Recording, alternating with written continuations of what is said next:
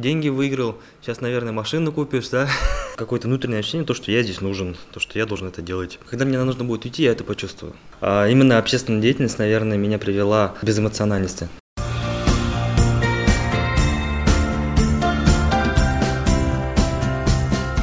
Всем привет! Вы слушаете новый подкаст Российского союза молодежи Республики Башкортостан под говорящим названием «Возьми и реализуй». С вами Анна Лехмус и Адель Хусаинова. В этом подкасте мы будем рассказывать о крутых ребятах, которые реализуют крутые проектные инициативы у нас в регионе. И для пилотного выпуска мы, конечно же, позвали особого гостя, для которого проекты уже давно стали частью жизни, а на грантовые конкурсы он реагирует, пожалуй, как Рокфор из Чипа Дейла на сыр.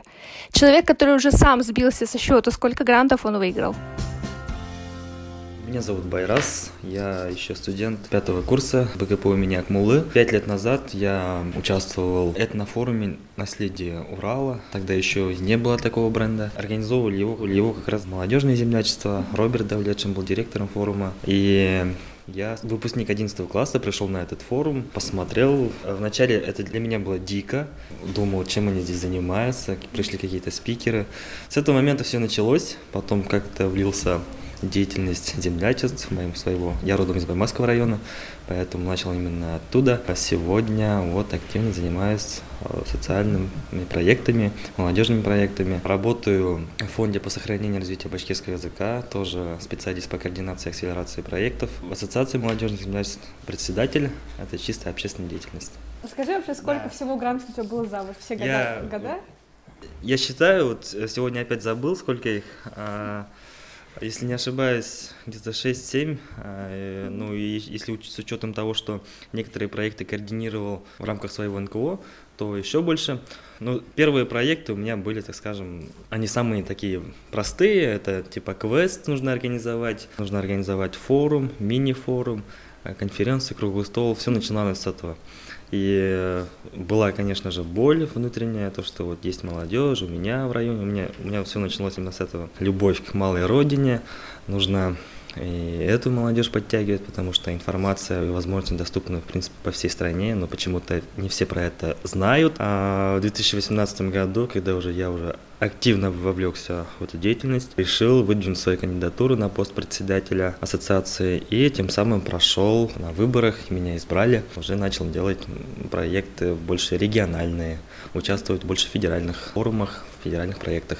А расскажи, какой проект ты реализуешь сейчас? И вот, может быть, ты говорил уже про то, что есть у тебя внутренние боли, ты понял, что нужно что-то менять. Вот а какой у тебя есть проект, который прям вот, на твой взгляд, меняет наш регион прям вот круто? Таких проектов два. Первый проект – это молодежное землячество, так и называется. Была проблема в том, то, что когда я пришел в организацию, у нас было около 10 12 землячеств. И задача была их увеличить. Плюс к тому, в любой общественной организации первые потребности – это материально-техническая база, спортный инвентарь, сувенирка, рекламная продукция и так далее, медиа освещение. Нужно было решить эти задачи. Ну, для этого мы составили такой проект, расписали все наши важные мероприятия под этот проект. Как раз таки поставили вот эти первостепенные задачи, которые хотели решить. Тем самым на наших мероприятиях хотели увеличивать состав землячества. Это больше для, конечно, организации проект, но если говорить именно для всей республики, большой такой крутой проект, наверное, это Асалтаж. Я не скажу, что он огромный, крутой, но он постепенно к этому идет. Асалтаж, перевод с башкирского языка, это самородок.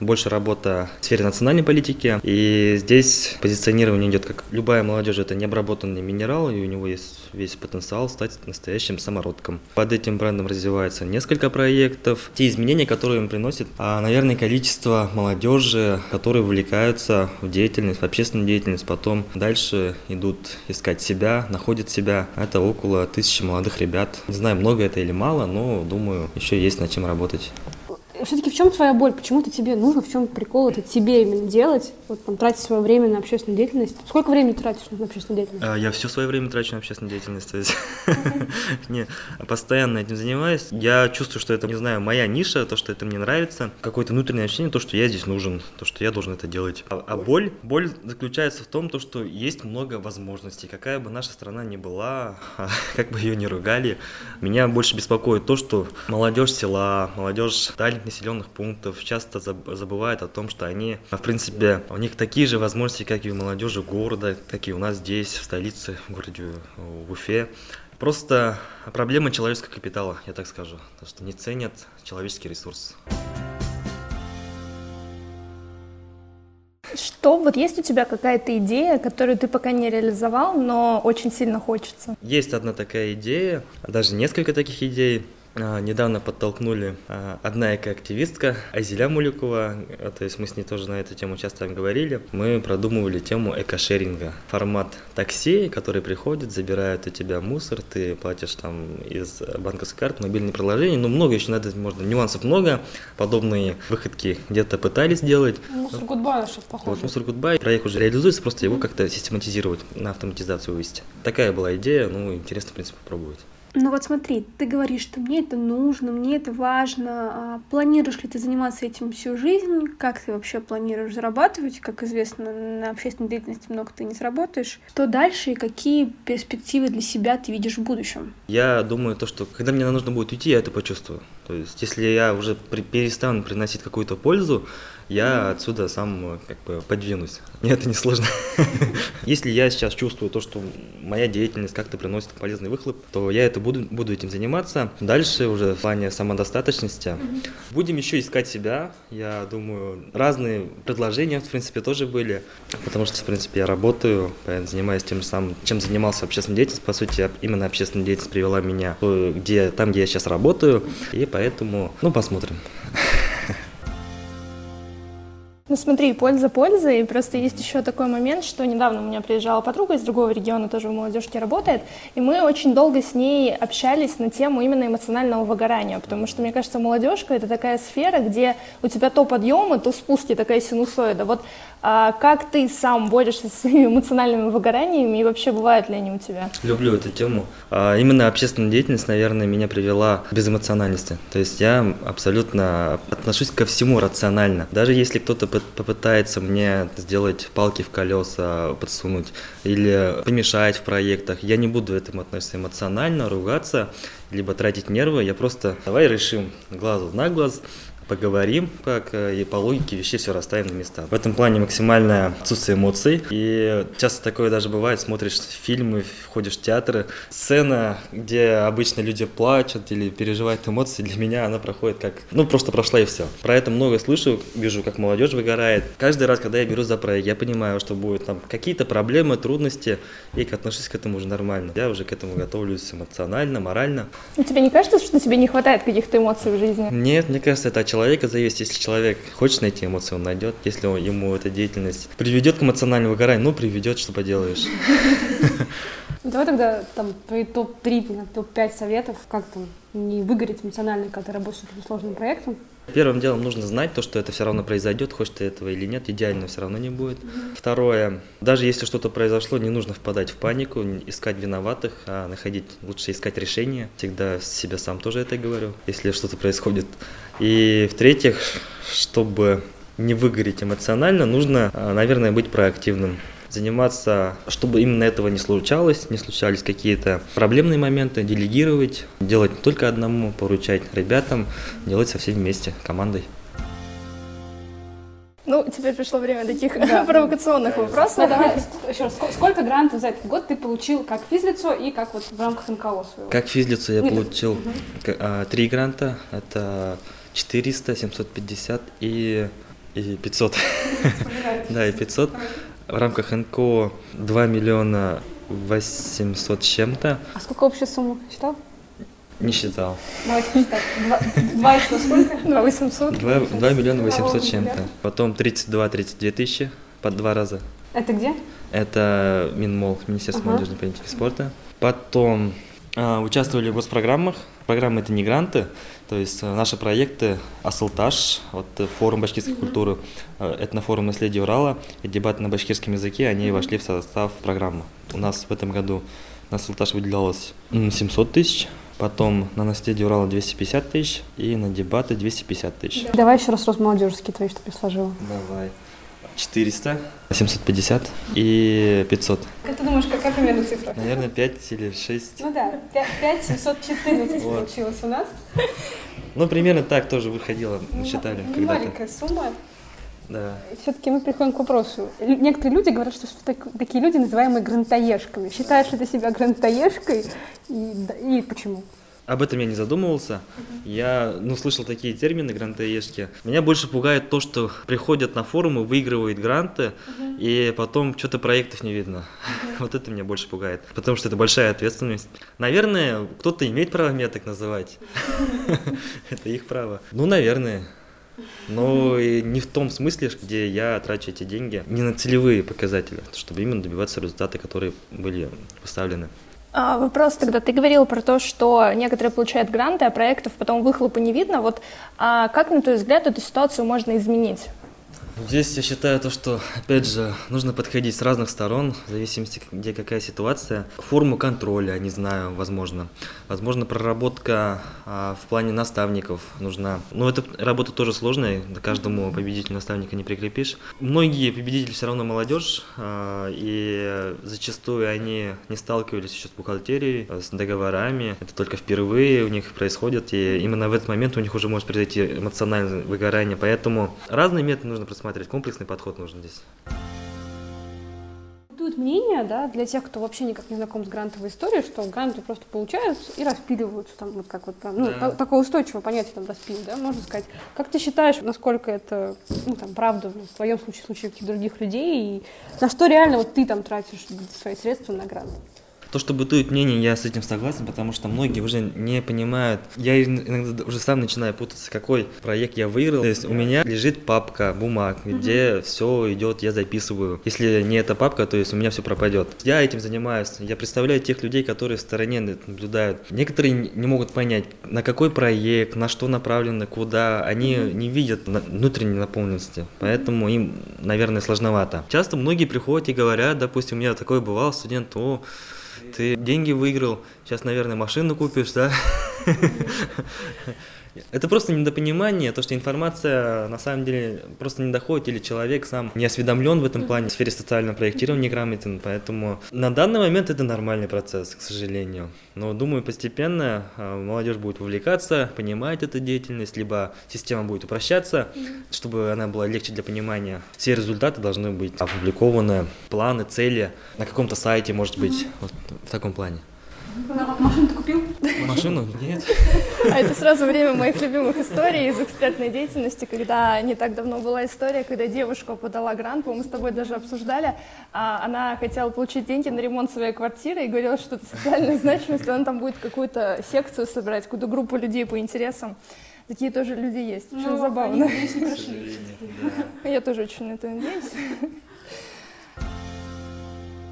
Как ты считаешь вообще, как на твой взгляд должен развиваться грантовый конкурс в будущем? Я знаю, знаю что сейчас у Росмолодежи тоже идет некое преобразование, будут какие-то нововведения. Вот а, ты опытный грантополучатель, что бы ты изменил, вот будь у тебя такая возможность?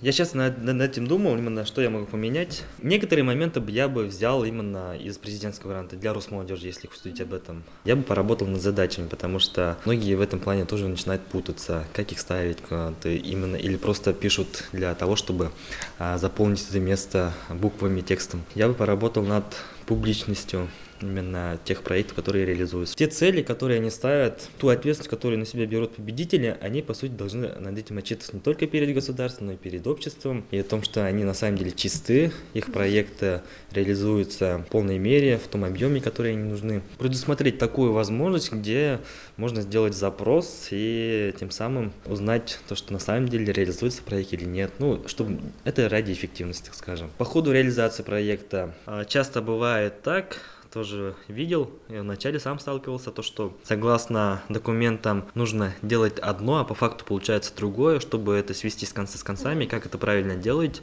Не так, чтобы опять снова заниматься бумагами, заключать дополнительные соглашения, а сделать это чисто возможность реализации без правок. Ну, над этим, короче, нужно думать. Потом про автоматизацию ну, подумал именно. Очень, очень актуально. Как эксперт подтверждаю, да. что автоматизации в работе очень сильно не хватает. Если вы знаете сайт Главред, наверное, знакомы с этим сайтом. Мне один друг показывал в э, Казани Егор.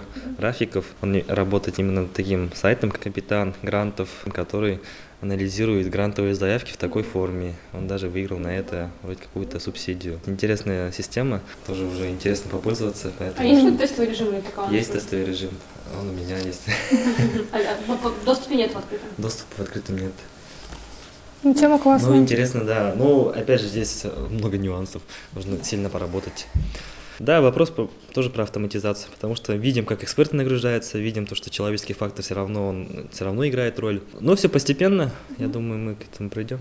Мне кажется, еще важный момент, о котором все говорят, это сопровождение заполнения да. отчетности по гранту. Нам очень сильно не хватает, я еще своим тренером вот на федеральной школе говорила, Согласен. что нам не хватает как минимум тренеров, которые будут приходить в доступной форме, обучать, как заполнить да. отчетность по гранту. Бухучет. Да, как с этим работать, что можно, что нельзя, как отчитываться, Есть документооборот. Это вообще на самом деле очень такая больная тема, на мой взгляд.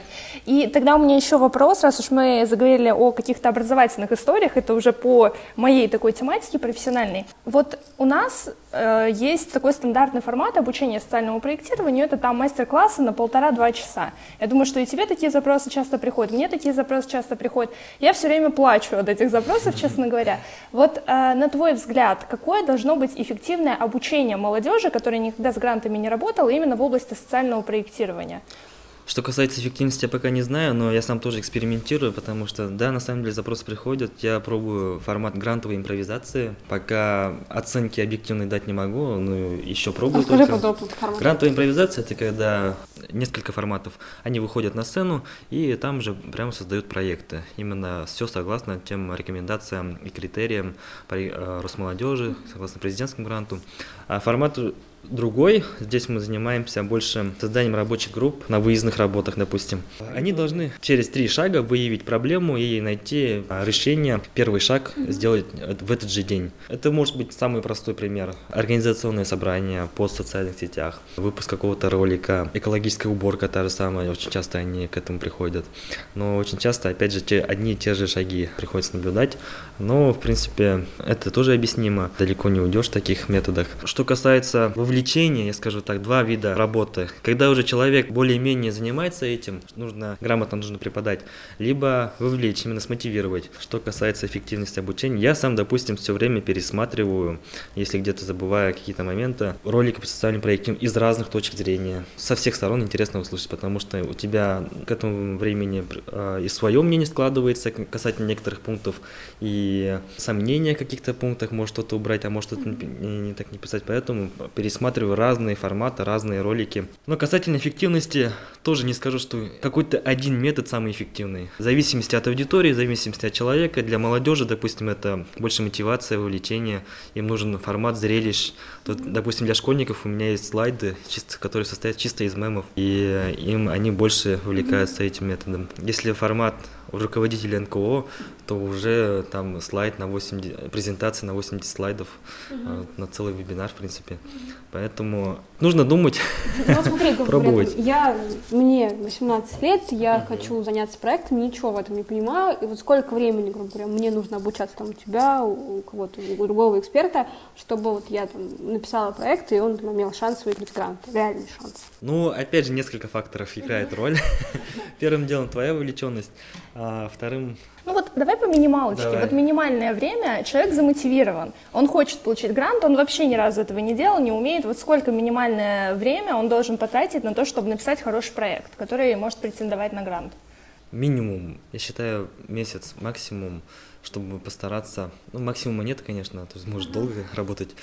Но думаю, за месяц можно сделать такое. Потому а что на практике есть. А если вот именно обучать, то есть мы садимся, там, и занимаемся день, неделю, ну, месяц. Если интенсивно, угу. думаю, неделя, две недели, наверное. Угу. Примерно так.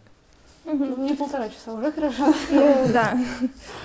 Но я поняла, что даже я конструировала интенсив на 30 часов для группы, этого даже не хватило. 30 часов это было очень мало, хотя там столько аспектов, там, мне кажется, каждую заявку, каждый элемент заявки можно на отдельный мастер-класс просто разбирать. Блин, смета это просто часа на 4, потому что люди не понимают и начинают свою зарплату а отчетность вообще на неделю. Ой, отчетность это вообще отдельная история. Вот ты говорил, что ты проводишь много там всяких образовалок для ну, участников, и проекты одинаковые, там одинаковые какие-то методы, подходы.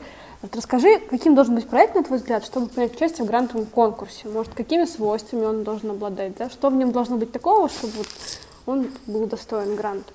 Ну, я считаю, то, что сейчас тренд идет на коллаборации, уже смешивают форматы, подают не просто, так скажем, образовательная площадка, а именно смешав там несколько интерес э, разных форматов. Но опять же вопрос эффективности, насколько это результативно, достигнут ли той цели они, которые ставят, и понимают ли они вообще, что они делают. И я считаю, что проекты должны быть со смыслом. То есть любого проекта не так, чтобы сделать ради крутой идеи, ради, как это делается в муниципалитетах, к сожалению, ради галочки, ради того, чтобы именно достичь какого-то определенного результата, чтобы у проекта была своя философия, чтобы это носило ценный, какой-то сакральный даже характер, может быть. Мне кажется, не только в муниципалитетах галочки делают, на самом деле. Смотри, скажи, например, я хочу сделать проект пляжный волейбол в своем районе. Сколько это можно сделать? Сколько есть вероятность, что я получу грант? Почему нет или почему да? А почему бы и нет, если туда? Ну, ради чего, между кем это проводится, зачем, почему? Может, твоя задача не просто провести пляжный волейбол, может, там еще какие-то другие задачи стоят. То есть должны быть какие-то другие задачи? Или вот ну, что такого? Ядро в чем должно быть, чтобы я там выиграла? Смысл, опять же, пляжный волейбол, хорошо, ну ладно, там провели между какими-то командами на селе, и что в итоге-то это даст? А, а что изменится, если не реализуется твой проект? Там, а, и что будет в том случае, если реализуется твой проект? Ответь на эти вопросы. Если там, допустим, мы провели, пляжный волейбол, и после этого что-то, ну, возможно, это, конечно, может быть событийно зародиться, что-то такое, как сообщество неформальное. Но, возможно, ты заранее запланируешь именно вот на этом пляжном волейболе создать сообщество пляжных волейболистов и достичь этого. Вот. То есть должен остаться след после проекта. Конечно, да. Мне кажется, еще очень большой вопрос сейчас в уникальности, потому да. что очень тяжело да, сейчас удивлять. Специфика. Потому что когда, опять же, со стороны эксперта очень сильно замыливается глаз, когда огромное количество одинаковых проектов, и вот нужна какая-то прям вот изюминка. И, ну, честно, это там, для, может быть, это моя позиция, но просто я бы пляжный волейбол не поддержала. Если бы это была действительно какая-то уникальная штука, даже, да, для маленького села, но, не знаю, сделайте элемент, не знаю, квеста хотя бы какого-то, я не знаю, там, какое, какие-то соревнования необычные, еще что-то, уже больше вероятности. Ну, изменения это, конечно, да, это очень важно, потому что проекты делаются не ради проектов, а ради изменений. Почему-то да. не все это, к сожалению, понимают. А как найти уникальность вот свою? Ну, у меня тоже свой взгляд на этот повод, потому что если человек приходит с нуля, он все равно должен преодолеть эти нулевые ошибки. Угу. Когда-то и я начинал, ходил от события к событию, не понимал, зачем это нужно, и только потом, когда ты после нескольких таких а, этапов начинаешь понимать, зачем все это нужно, начинаешь работать на результат больше. Угу. И поэтому молодежь все равно а, приходит через ошибки. Наверное, это естественный процесс. Какой вопрос был? Как ты, как ты ищешь уникальность для своих проектов? Делаю по зову сердца, по запросу. Да, сердце всегда уникально. Да, на самом Серьезно, да, потому что вот на прошлом году на тот же, тот же самый проект «Молодежь землячество» был запрос на базовые потребности. В этом году запрошую на нематериальную капитализацию, чтобы больше обучать, делать профессионала своего дела, сообщество профессионалов формировать. Уже другие потребности. Я понимаю, что в следующий год уже возникают большие стратегические задачи не на один год, уже на несколько, на пять, на десять лет уже нужно будет а, думать. А вопрос воспитывать преемников, наследие оставлять, а не так, чтобы это было и прошло какое-нибудь классное пожелание для тех людей, которые будут нас слушать? Я считаю, что на следующий год и в целом на будущие годы именно тренд в сфере грантовых конкурсов будет только увеличиваться, грантовые фонды пополняться, поэтому всем советую формировать проектное мышление, грамотное проектное мышление, потому что оно уже востребовано везде фактически, все этим занимаются. Ну, желаю всего самого наилучшего, как, звучит, как бы это банально не звучало, здоровья, счастья, э, не, не выгорайте, сохраняйте свои эмоции, терпение, и занимайтесь тем, что вам нравится, возможностей много, пользуйтесь ими. Это был подкаст «Возьми и реализуй». Надеемся, вам понравилось. Пишите комментарии, делитесь мнениями и расскажите друзьям о нашем проекте. А если ты сам хочешь стать героем нашего подкаста, пиши нам в личные сообщения или в сообщение группы «Российский союз молодежи Республики Башкортостан». Желаем всем слушателям в это непростое время не скучать, а придумывать идеи классных проектов. До встречи!